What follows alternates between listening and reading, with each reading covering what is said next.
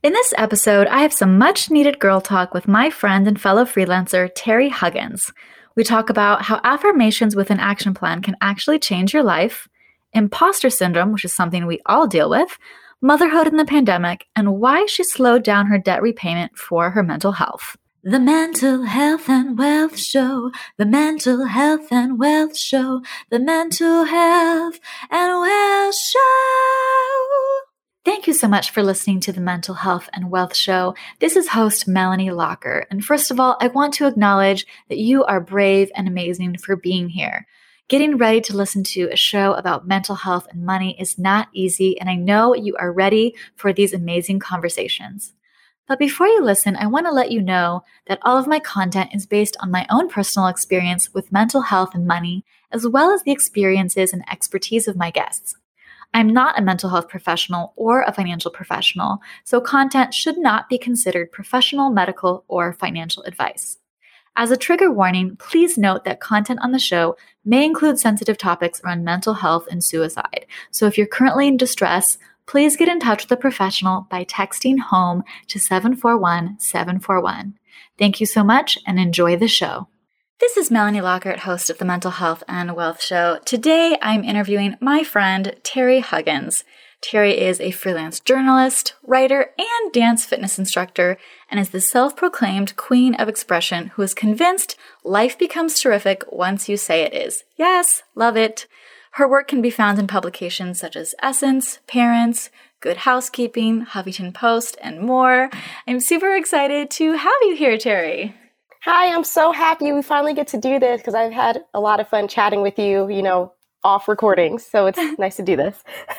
Yes, I'm so excited that you're here. Just for some backstory for everybody, we met on the internet, I think probably Twitter first and then Instagram second. And one of the things that connected me to her is she's written about personal finance and then she's also big into quotes and affirmations and she's always posting these daily quotes every day that I always find so grounding and motivating. And, you know, I wanted to talk about that because, you know, I know you have said that there's one quote in particular that changed your life, and that is hang in there, you are stronger than you know. So I'd love to hear a little bit more about, you know, why that quote really resonated with you and how it changed your life. So I am a huge cornball who loves all these quotes. And when I was younger, maybe like 10, 12 years younger, I had a habit of hiding quotes everywhere. You know, I'd write them down, put it in a, you know, on a post-it, hide them in books, hide them in cabinets, laundry, wherever. And it was always a pleasant surprise when I found it. Some days it would, you know, it would just pick up my spirit, you know, when I was already down. And some days I was already happy and it was just a nice surprise. Um, this one day in particular, I found it in a book. I was working a job in a real estate office. It was in the economic recession. So, what, 2009? And I was a recent college graduate and I was making $10 an hour. And Woo. it, you know, I don't really think that's a good salary for anybody. No, it's um, not.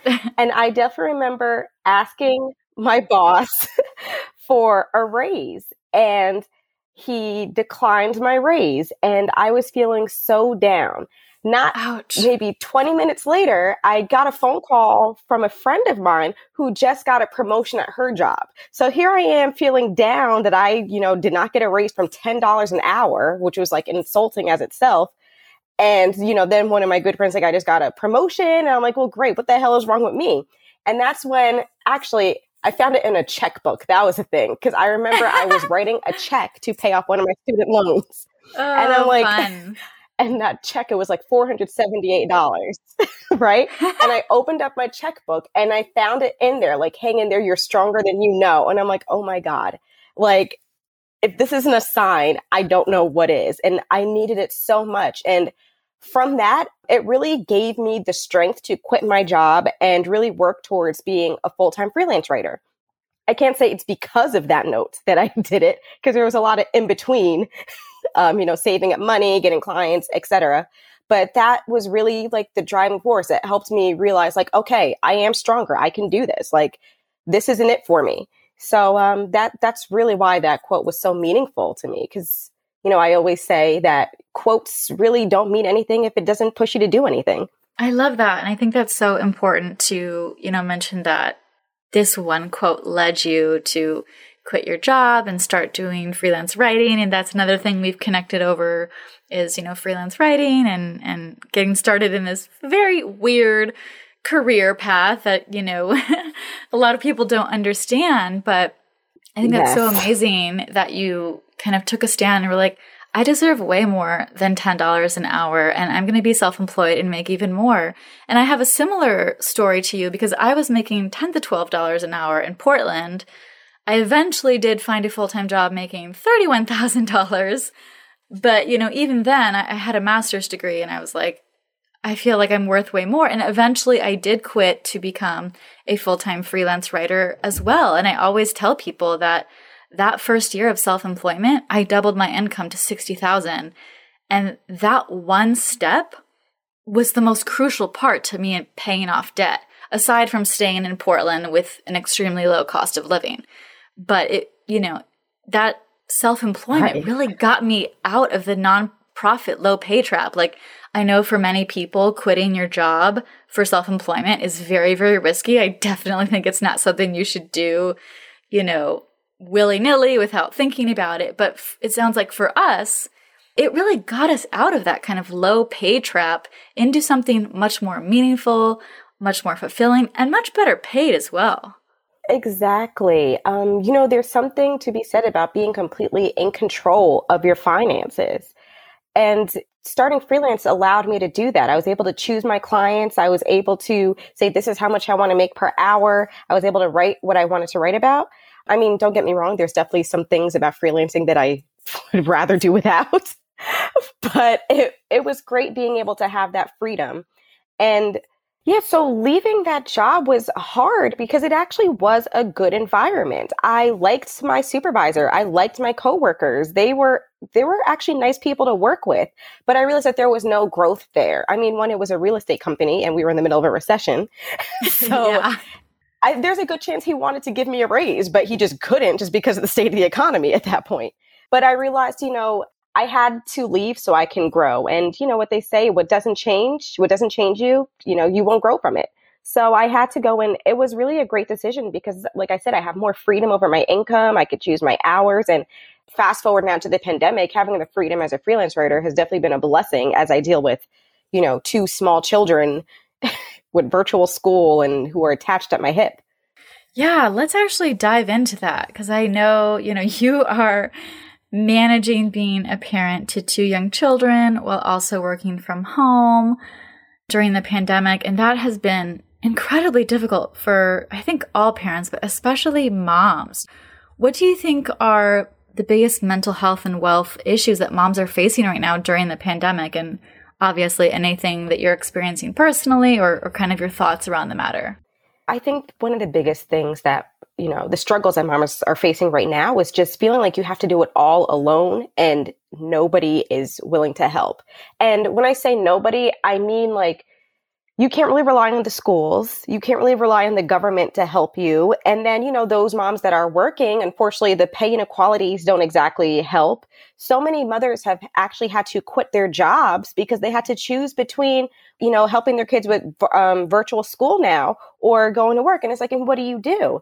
Um, I know for myself, it's been, it's been very hard. I mean, like I said, I have a four and a half year old and a one year old, and they do not yet understand the concept of independent play. So I am literally yeah. with them 24 7. And it's hard because you feel like you're always failing in one area. I'm either, you know, failing as a mom and I'm really killing it at work, or I'm failing as a wife, but I'm really doing great with work and being a mom. But what really helped is realizing that there really is no such thing as having it all we as women we strive to have it all you know the perfect relationships the perfect um, job and everything. You can't have it all at once because you're always taking your focus away from something else. So what's really helped me is just like i said recognizing i'm like okay you know what? Today i'm just going to be a great mom and it's okay if i don't get to work today or if i don't get to do wifely things today. I'm just going to be a great mom. Tomorrow let's see i'm going to be killing it at work.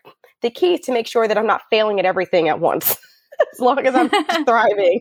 as long as I'm thriving yes. in one area, then I'm okay. But it's it's really like impossible to be thriving in all areas at one time. You're only one person.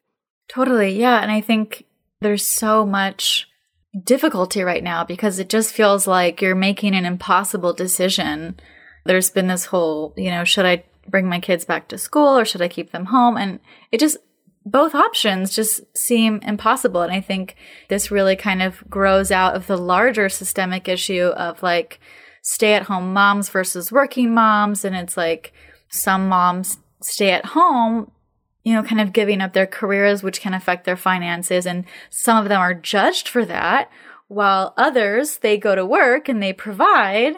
And then they're judged for how come you're not, you know, spending time with your children. And it's like, Wait, so there's really no good option then? Because it seems like everyone's going to judge you and think that you're making the wrong decision anyways. And I just feel so much empathy for moms because it feels like two impossible decisions. And I feel like the pandemic has really highlighted this even further and has made it even more complicated.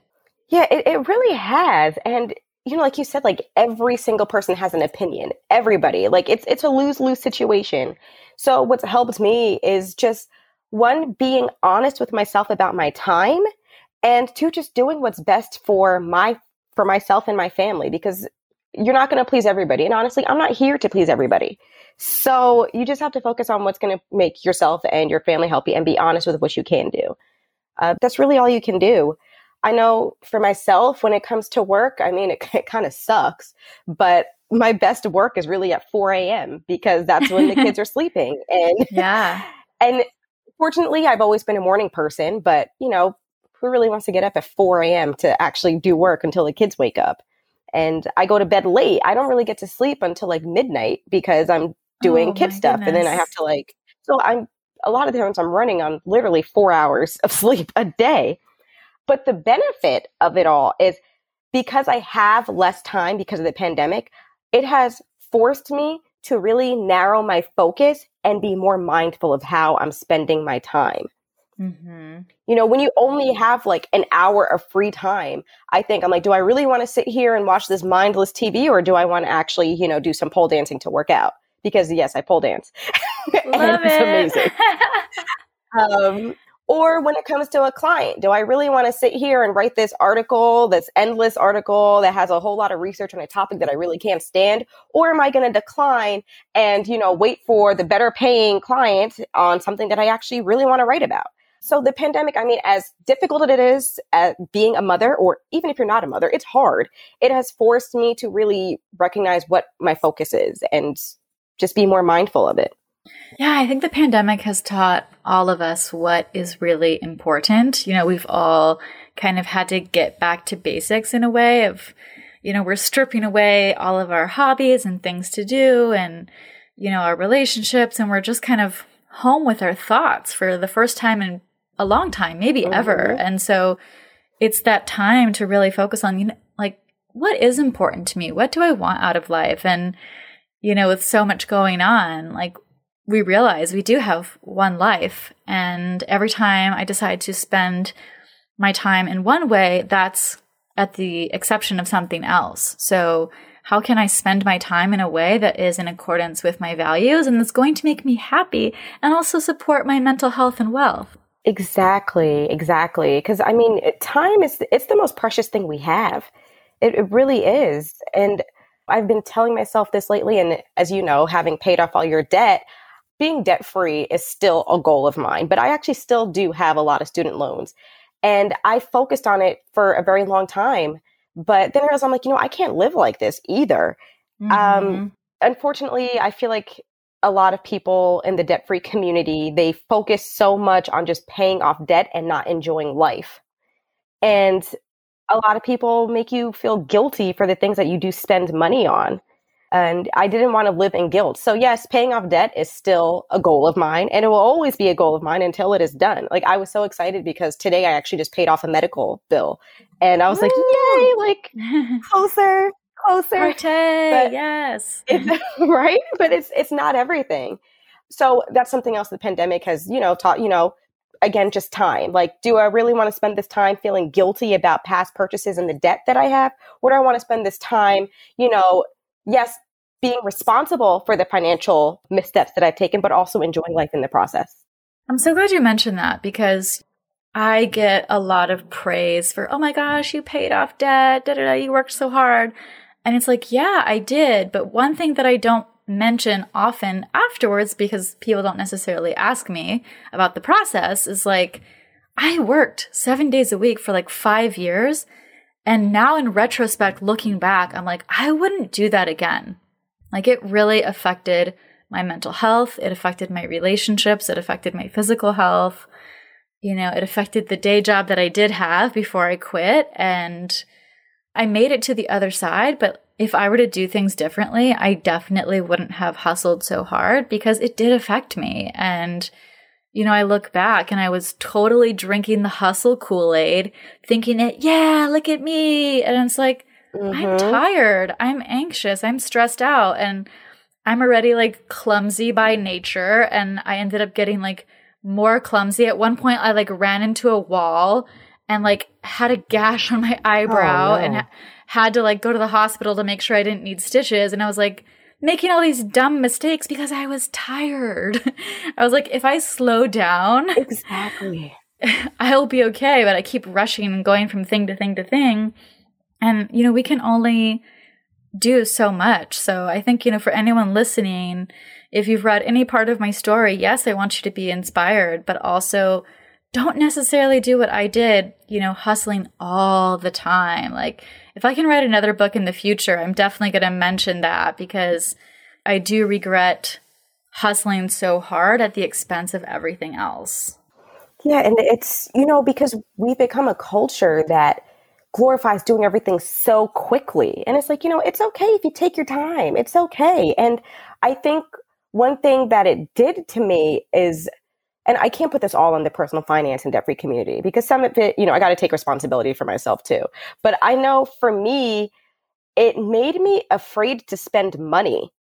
Mm-hmm. And it's something that I'm working on still to this day that, you know, because I feel like every single purchase I was making, I was thinking, all right, well, yeah, I could spend $5 on this, you know, smoothie that will really make me happy right now. Or I could put yeah. that $5 towards, you know, paying off my student loans.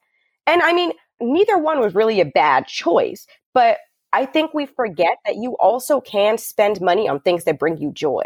Everything does not have to be about paid off now, paid off. I'm like, well, that's $5 closer to me paying off this debt. I can wait to have a smoothie when it's done. Like, what's up debt free? And then you find yourself missing out on life. Um, so, like I said, I'm still, I still get scared to spend money sometimes. And it's something that I'm working through and I've gotten much better. But I started telling myself, trust in abundance. Money comes to me all the time. Yes. so um, that's what I tell myself to help me work through that. But it's uh, it's a process. Yeah, I love that. One of um, Marie Forleo's money mindset hacks is to always say, there's more where that came from. You know, whenever she's spending money and kind of feeling that money scarcity coming up and that financial anxiety. And, you know, I totally understand that feeling of when you're paying off debt. Like there's this fear of spending money, like, oh my gosh, I should be, you know, paying this towards debt or oh my gosh, ah. And, you know, we need to kind of heal that part of ourselves and then, yeah, realize that more money can come our way. And, and there's more where that came from because money, unlike time, is a renewable resource. We can continue to make more money, but time is something that we, we can't get back. So I think you're doing a good job of balancing that and doing the best you can. And now I wanted to congratulate you on publishing your ebook on actionable quotes. I think that's Yay! so amazing. Like, woohoo! You know, you're providing action items to these inspirational quotes. And, you know, I'd love for you to share more about that with your audience and how this can help them with their mental health and wealth. I would love to. Um, so we'll backtrack to my story about my favorite quote, hang in there, you're stronger than you know, which I don't even know where it came from. I remember reading it in a book or somewhere. So, but it just stuck with me. And, you know, as you think about it, it was a powerful quote for me personally, just because what I was going through in that time. But what made it so great was that it actually pushed me to do something. And I think that's what people miss when they, you know, they fall in love with these quotes. Like, how many times do you go on to Twitter or Instagram or Facebook and people like the quote, they share and they'd be like, 100, yes, this, facts. And then that's it. Like, they don't do anything else. That's it. Like, it just goes to die. Maybe it'll show up in your Facebook memories a year from yeah. now. but nothing happens. So I wanted to write this ebook to help people actually apply it to their lives because, you know, these inspirational quotes and these motivational things, they are they're supposed to light the fire. They are not the fire. You are the fire and you have to do something with it. Ooh, yes. So that's that's where it came from. Just, you know, we have this bad obsession with just sharing quotes. You end up down a rabbit hole of just finding more quotes on Pinterest. And then an hour of your time goes by and like, what the hell did I do with my time? Like, oh, that's right. I was just sharing all these quotes on Facebook. I didn't really do anything about it. yes. So, that's really why I wanted to write this.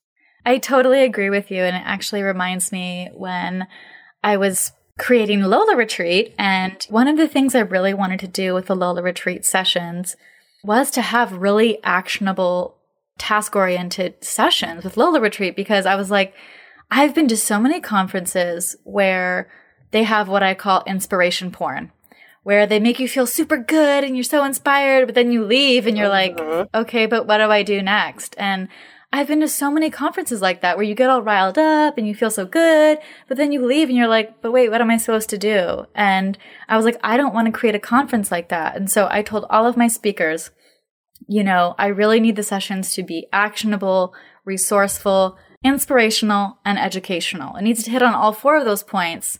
But, you know, we got to hook them in with the inspiration and then we got to get to the actionable and the resourceful because we need people to leave here with an action plan. Like, they're not paying me money to not have a plan after this, right? Like, as much as I'm a business owner, I'm like, don't pay me if I'm not going to like set you on a path that will help you, right? So, right. You know, that's something that I totally agree with. Like, let's get away from the inspiration porn and let's get into the action, the real action. Exactly, exactly. Because I mean, a quote is only going to do so much. I mean, I think we resonate with all this inspiration because it, it's it validates your feelings, and that's really all you want. You want to feel validated you want to know that what you're thinking isn't stupid, that you're not alone. But once you get that validation, you know, it's like, okay, what next? You, it's great that you feel good, but you need to do something after you you get that. Um, but what I I do like to point out, and I do mention it in the ebook towards the end, is that a quote is only going to do so much. A lot of these quotes don't put ideas in your head. You already have the idea. The quote just helps you feel better about what's already in your head. So if you don't find anything in this ebook now that actually resonates you, don't think that you don't already have something good within you. You don't need somebody else's permission. And I, I feel like sometimes people look to these quotes because they just need permission to feel what they're feeling or do what they want to do. You don't need permission. This is not putting any idea in your head. You already have the idea. This is just supposed to push you to take action with the ideas in your head or fix the problems that you already know you have, whatever. Yes, I love that. I think that is so important to give yourself permission to do the things you want to do, to live the way you want to live, to take action on things that are going to be difficult, but are going to be worth it in the long run. You know, I think a lot of us kind of feel stuck in a box in a way because of our families or our culture or our career or this and that. And I talk to so many people in a variety of aspects of my business who kind of feel this stuckness. And, you know, I always try to, to tell them that, like, give yourself permission to be who you want to be. Say what you want to say. And I often tell people that if you have the courage to do that, I bet you everyone else around you will start to have more courage too. And they'll be like, oh, I'm so glad that I don't have to mm-hmm. pretend anymore to just be this one way or to be like everybody else and that I can do what I want. And it's like at the end of the day, it's your life. We have a very short amount of time on this earth. And something that I like to do as a practice, both for mental health and for kind of guidance on what I want to do, is like, when I'm on my deathbed, am I going to be worrying about this? No. If, if I'm yes. on my deathbed, am I going to regret that I didn't do this? Mm, probably. Then I should probably do it because I'm a type of person that I I try to live without regrets as much as possible. I'd much rather make a mistake and then own up to it than always be like, what if? So, you know, I think it's important to give yourself permission. I love what you just said. Yeah, it's, you know, because just like you said, life is short. And at the same time, life is really long too. It's, yeah. it's a weird way to think about it. Life is short, but it's long. Do you want to, mm-hmm. you could be like, on my deathbed, am I going to regret this? Or am I going to regret this for the rest of my life? but regardless, you don't want to live with regret. Yeah, do I want to be doing this for 30 years? Exactly. It's exactly like it's it's it's long but short and bottom line you just don't want to regret it. That's it. So be whoever you say you are and that's it. Yes. So I'm curious, you know, when you're having a bad mental health day, what quote or affirmation kind of gets you into a better headspace, kind of what I like to call mental chiropractic work and is a nice kind of adjustment for you? There's quite a few of them. but one of my favorites that has actually gotten me through is even on my worst days, or no, even on my darkest days, I still shine brightly. Ooh. And that has gotten me through so much. Or, you know, more specific to mothers, I'm like, even on my worst day, I'm still an amazing mother. And that one changed me a lot. In the beginning of the pandemic, I was a mess. Like I was a mess.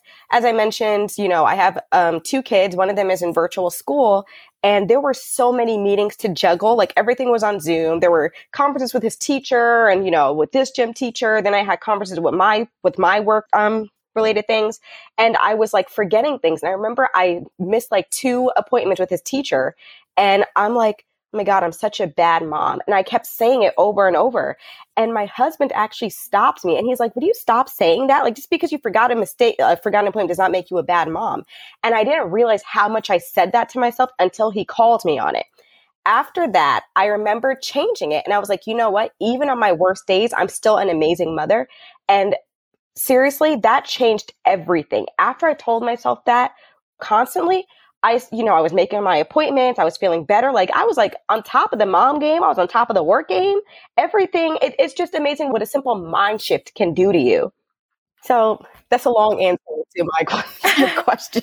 no, I think that's amazing. I think that's amazing. And I'm so glad your husband kind of called you out on this negative self talk. And, you know, when I was in therapy, a couple of years ago when I first started on my healing journey, I would be talking and my therapist would be like, Stop. Did you just hear yourself? And then I was like, What?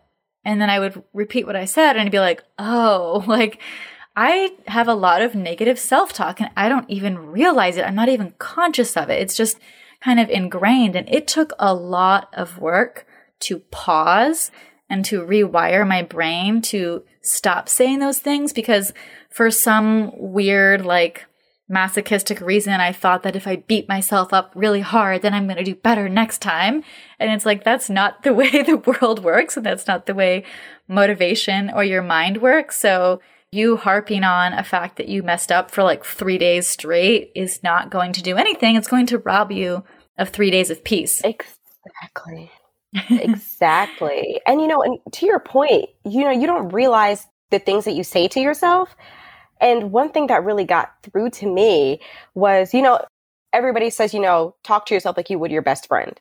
So you think about the bad things that you say about yourself, and it's like, okay, would you say that to your best friend? Or if that doesn't really hit close to home to you, like, would you say that to your mom or dad?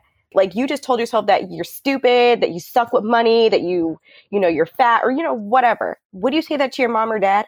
Or would you say that to your kids, you know, or whatever? And that's really what put things into perspective. Like, oh my God, like I would never say that to my kids. Like, what kind of mother would do that? What kind of child would do that to their parents? So that's really was I'm like, oh my God, like I'm being really mean to myself. so. Yeah. Yeah. It's so important to be aware of, you know, how you're thinking and how that's going to affect your mental health and your behavior. And I think once you bring that awareness to the forefront, like just being aware of your thoughts. And I know when I first started meditating, I was really confused slash intrigued by this idea of I am not my thoughts. And I was like, okay, I, I like that because I have some pretty bad thoughts sometimes. But like, how am I not my thoughts? Because I'm thinking all the time. And I'm not a meditation expert, so I can't quite explain what that means, even though I kind of understand it now further along in the practice. But just knowing that as a concept, like, yeah, I am not my thoughts and I can just observe my thoughts as they come, but I can also try to take an active role in shaping how those thoughts, you know, move through my mind. And I can also yes. decide, you know what? I don't want that thought anymore. I, I'm going to, to just leave it there. Like, I don't need that. And I think it's really important, you know, when we're going through bad times, but also good times to realize that none of it lasts. So whenever Oh my god, yes. so whenever mm-hmm. you're, you know, extremely struggling and feeling like I'm going to feel this way forever and I can't deal with this, tomorrow's a new day. And then also when you're having like the best day ever, enjoy the F out of it because right? you don't know how you're going to feel tomorrow. So enjoy it for what it yes. is because it's fleeting, all of it. Exactly. I say that all the time. You know, I always say everything has its season. Some seasons may last longer than others, but everything yes. has its season. I mean, like this pandemic is, it feels like a never ending season, but it's going to totally. end at some point. Yes. Yeah. Uh, but yeah, everything has its season. Yeah. And I've had so many days just in the past few months where I'll have a really bad mental health day to the point where I can barely work. I'm mostly in bed. I just feel awful. And then the next day, I'm like, okay, it's a new day. And then I'll have like a good experience with colleagues or peers or work or friends. And I'll be like, wow, I just can't believe that I had these two days back to back.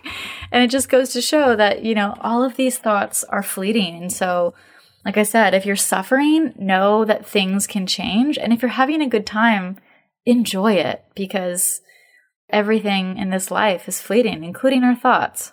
Yeah, exactly. And, you know, as you talk about your thoughts, I think something that goes along with that is recognizing your feelings are valid, but your feelings are not facts. You could feel like you're a horrible person because you made a mistake, like maybe you got into a car accident or so, I don't know, and you feel like a horrible person. And you are completely valid in feeling that way, but it is not a fact. So I think that's something else that, that goes along with, you know, you are not your thoughts. The same line of thinking. Yeah, totally. I I totally agree with that and I think it's important for us to just be aware and realize that yeah, our thoughts are not facts. They they are feelings that shift and your feelings shift quite a lot. And actually that kind of reminded me of something that we talked about earlier is this idea of imposter syndrome. You know, I know so many of us have this feeling that we're not good enough, that, you know, I'm going to get found out or I'm reaching these different levels of success or in these different areas of my life, but someone's going to take them away from me because I'm not really the expert. And, you know, I, I like to joke back in the day when we had a different president, like, hey, a reality star became president. So yes. if if he could do that, I mean, I can surely do anything. And honestly, that was a really great imposter syndrome hack for me because I was like, okay, if a reality star can become president, then I can mm-hmm. for sure do whatever I set my mind to and I'm totally qualified. And, you know, you read this stat where men will apply for jobs if they meet 60% of the requirements, where women won't even apply if they don't meet 100%, which I think is holding us back and is just, you know, we got to get over that imposter syndrome of feeling like we are not qualified and we are not good enough you know, I could write a whole nother book about how much imposter syndrome has limited me. Or, you know, I can't even say limit. I limited myself because I let imposter syndrome take control of my life. And mm-hmm. it's, it's really a shame. There's, there's so much to unpack with that. Uh, a lot of it goes towards, you know, like we said, the, the inequalities that we see on a daily basis. And then this is where representation comes into it. I mean, if you are a woman who wants to be a business owner and all you really see are male CEOs, it's going to be much harder for you to feel like this is where I'm supposed to be. I deserve a seat at this table. It's hard. And representation matters, period. I mean, that's why it's so, one of the reasons why it's so monumental to have the president, vice president that we have right now. Like, you know yes. how, what an amazing feel it is to see a woman of color in that position. It helps eliminate that imposter syndrome and let every other girl see that this is possible. And, you know, as a black girl, I've heard it. People have told me, yeah, you could be the president, you could be vice president. But it's like, yeah, right. When are they going to when yeah. going to elect somebody who looks like me? Like that, that's yeah. a nice try. like I'll believe it when I see it. Yeah. Um, so it's like representation matters and, and all of that and, and helping to eliminate imposter syndrome. And then it goes back to the positive self-talk, saying that I deserve to be here. It's something that we have to tell ourselves more so because there are so many things in the media telling us otherwise. There are so many other things telling us that no, you don't deserve that, you know, that pay increase. You don't deserve to be in this room. You don't deserve to speak on this panel. You don't deserve to do this or that or what. So we need that representation. We need to be reminded that women can do this. We need to be reminded that people of color can do this. Hell, we need to be reminded that somebody who does not have 10,000 followers on Instagram can also speak just as well. yes. It's a great presentation. Totally. And you're not an imposter if you don't check those boxes. You still have something your your voice still matters. That's it. That, that no matter what your voice still matters and what you have to offer is is needed.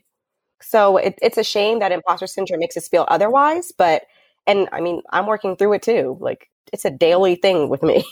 but you know. Yeah. And it requires a lot of self coaching and kind of realizing what's happening. But I think if you can, you know, kind of like we said earlier, just observe your thoughts and be like, okay, that's a thought, but I'm not going to let it affect me and I'm not going to, you know, hold back and not apply for this or not pitch myself or not promote what I'm doing. And, you know, I love that you mentioned representations. I think that's super important in making people feel comfortable, making things feel accessible to everyone.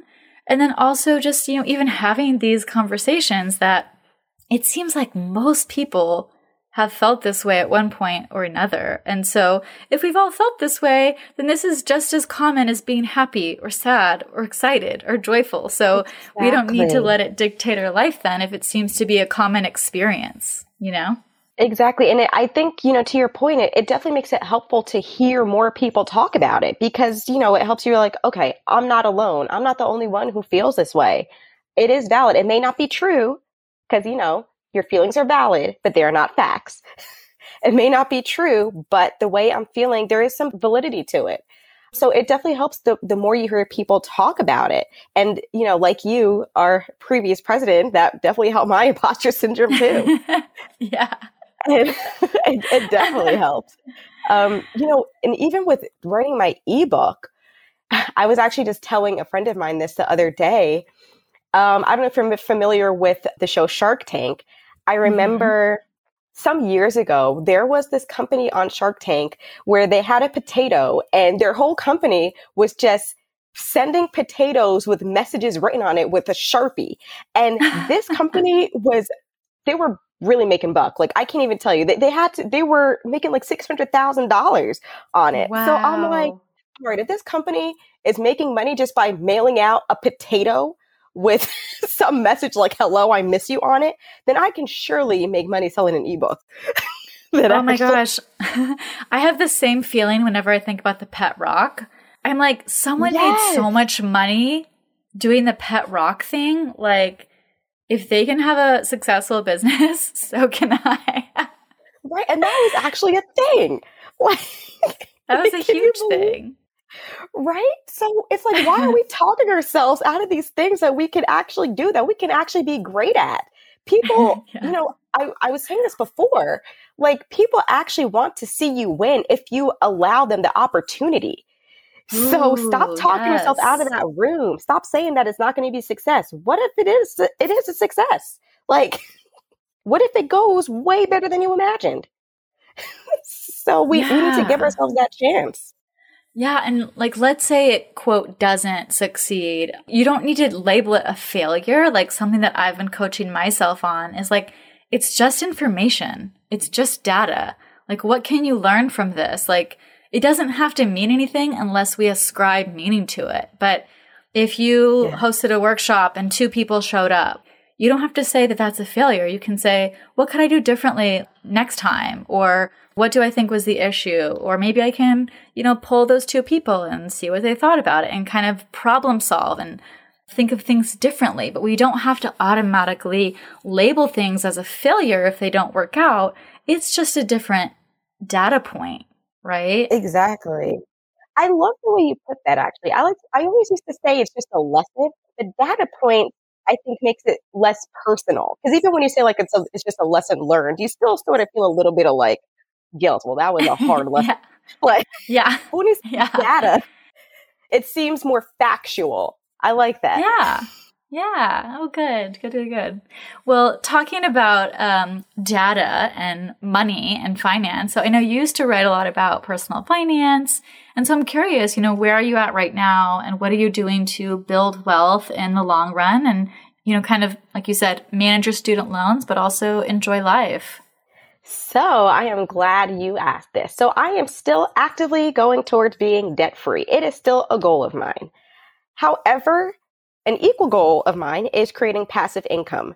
Um, hence, one of the reasons why I wrote this ebook, why I am actually looking more in towards towards investing, and why I I still have a side hustle. I mean, as you mentioned, I'm a dance fitness instructor. That actually is my side hustle to pay off student loans, because life is too short or long to do things that you cannot stand. So I'm I'm like, you know what? If if my side hustle does not bring me joy, then I'm not doing it. I don't want any part of it. So I yes. actually do I do Zumba and I teach pound fitness and the money I make towards that is extra money that I pay my student loans. So I'm paying it off and I'm still enjoying life. I still allow myself to have hobbies. As I mentioned, I pole dance and it's actually an expensive hobby.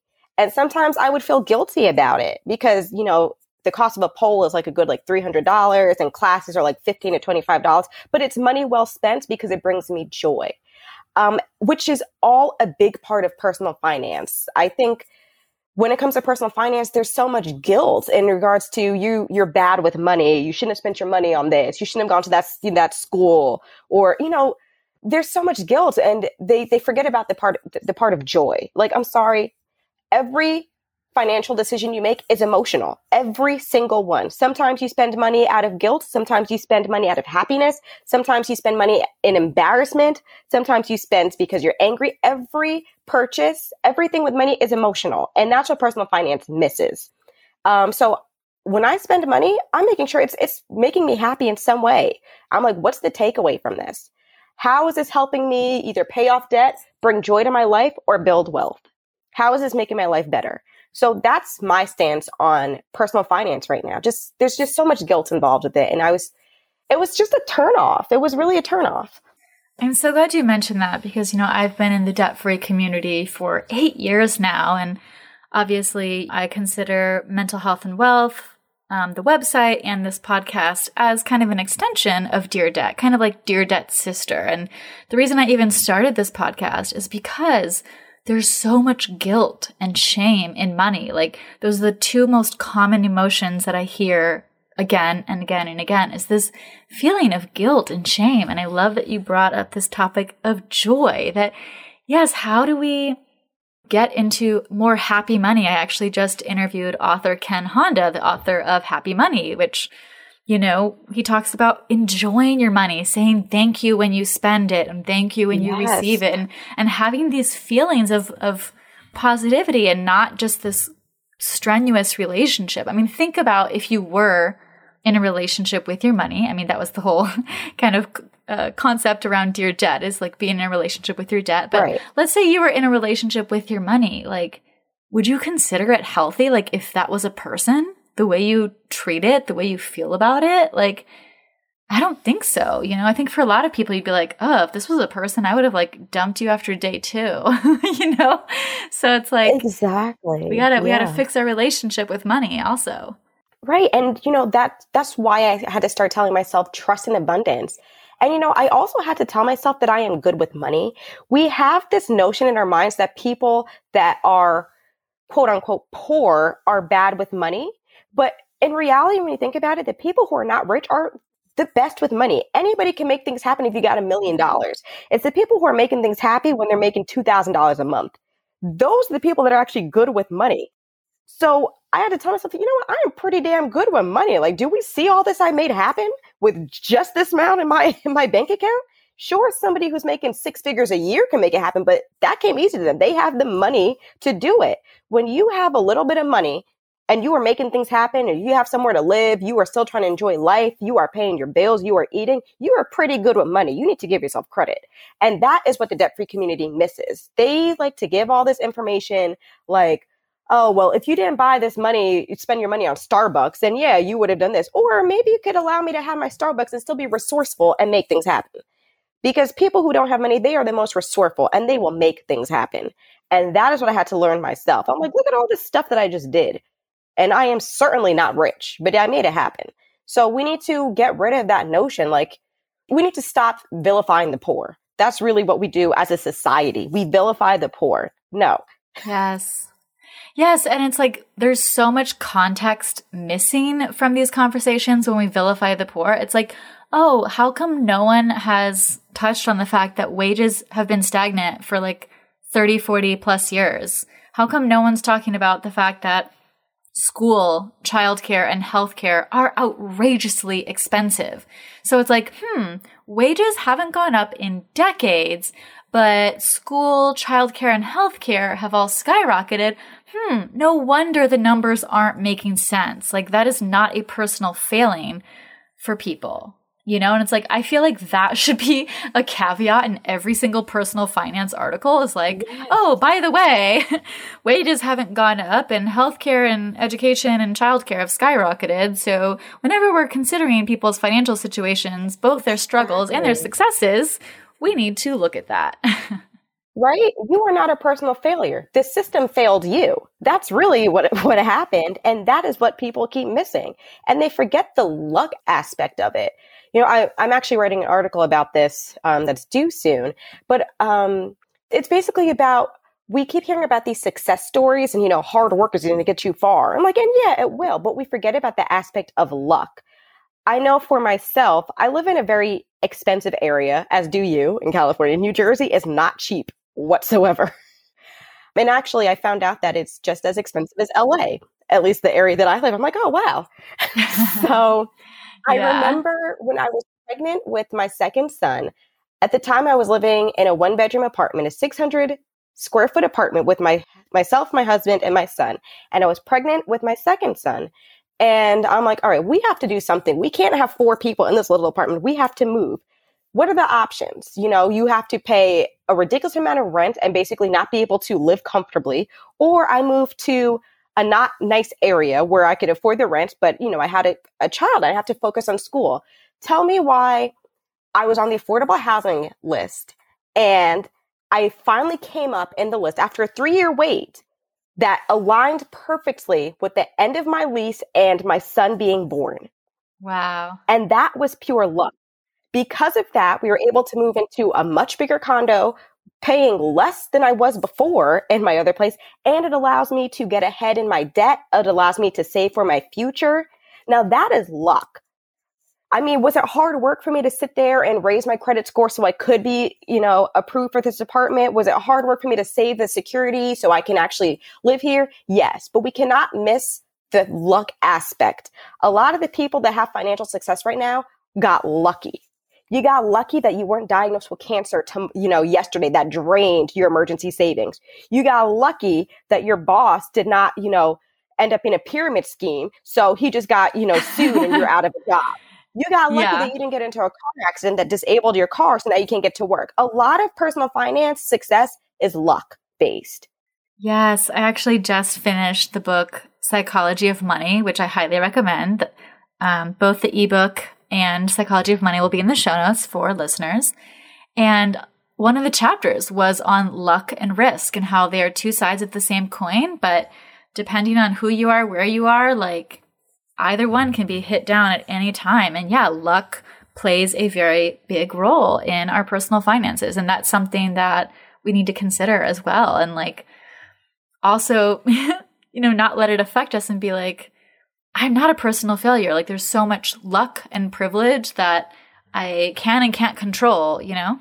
Exactly. And you know, I feel like we you're not telling this whole story. I mean, we talk so much about transparency, but you're not being fair to your audience or whoever if you're just telling you know the one part of it. Like people ask me all the time like wow how did you get to live here? Like yeah i could tell them it was hard work raising my credit score. It was hard work paying off this debt. But honestly i was on a wait list for three years and i just got lucky that my name got pulled in the lottery at the right time. That lined up perfectly with my lease ending on my old place. Like that is luck. The yeah. stars aligned in my favor. And it does not mean that other people can't get lucky. It does not discredit hard work, but we have to tell the whole story because otherwise yes. you're you're doing a disservice to everybody else and it's not an accurate representation of personal finance. Yes, I think context is so important and that's what I aim for with this show and with all of my writing to make sure that we are providing context around all of these, you know, personal finance stories and mental health stories as well. So I so have loved having you on the show. I'm curious, do you have any parting quotes or affirmations to share and where can people find you? I definitely have quotes. The question is which one? um, but the one quote that I definitely, you know, live by daily is in everything I do, I lead with love. And that quote speaks to me because, you know, going back to our conversation of regret, when you lead with love, there's less room for regret because even if things don't work out the way you would like to, at least you know you were doing it for the right reason. And you have your data, just like you said. Mm-hmm. Uh, so that's definitely something that I, I would leave, you know, in everything you do, lead with love. And where can you find me? I'm everywhere. My favorite place is Twitter. I know this like so passe now and like, oh, but Twitter is where it's at. I agree. my handle is terrific words. I am on Instagram as terrific words. And I do have my website, www.terrificwords.com. And from there, you can find my blog, which has some uplifting content, some personal finance advice, some, you know, self care, a little bit of everything. Um, but yeah, I'm around, just, you know, trying to be terrific, terrific words. love it. Love it. Thank you so much for listening to the Mental Health and Wealth Show. Want more content and support? Sign up for the Mental Hump newsletter and get our free mental health and money inventory worksheet. You can sign up at mentalhealthandwealth.com and also check out our other blog posts and podcast episodes. Also, we host a mental health and wealth hangout every other Thursday over Zoom at 5 p.m. Pacific to chat about all things money and mental health. The best part, it is free. If you'd like to support the podcast, it would mean so much to me if you left a review. And you can also support me at ko-fi.com forward slash Melanie Lockert. And lastly, I want to remind you to do something for yourself to take care of your mental health and wealth.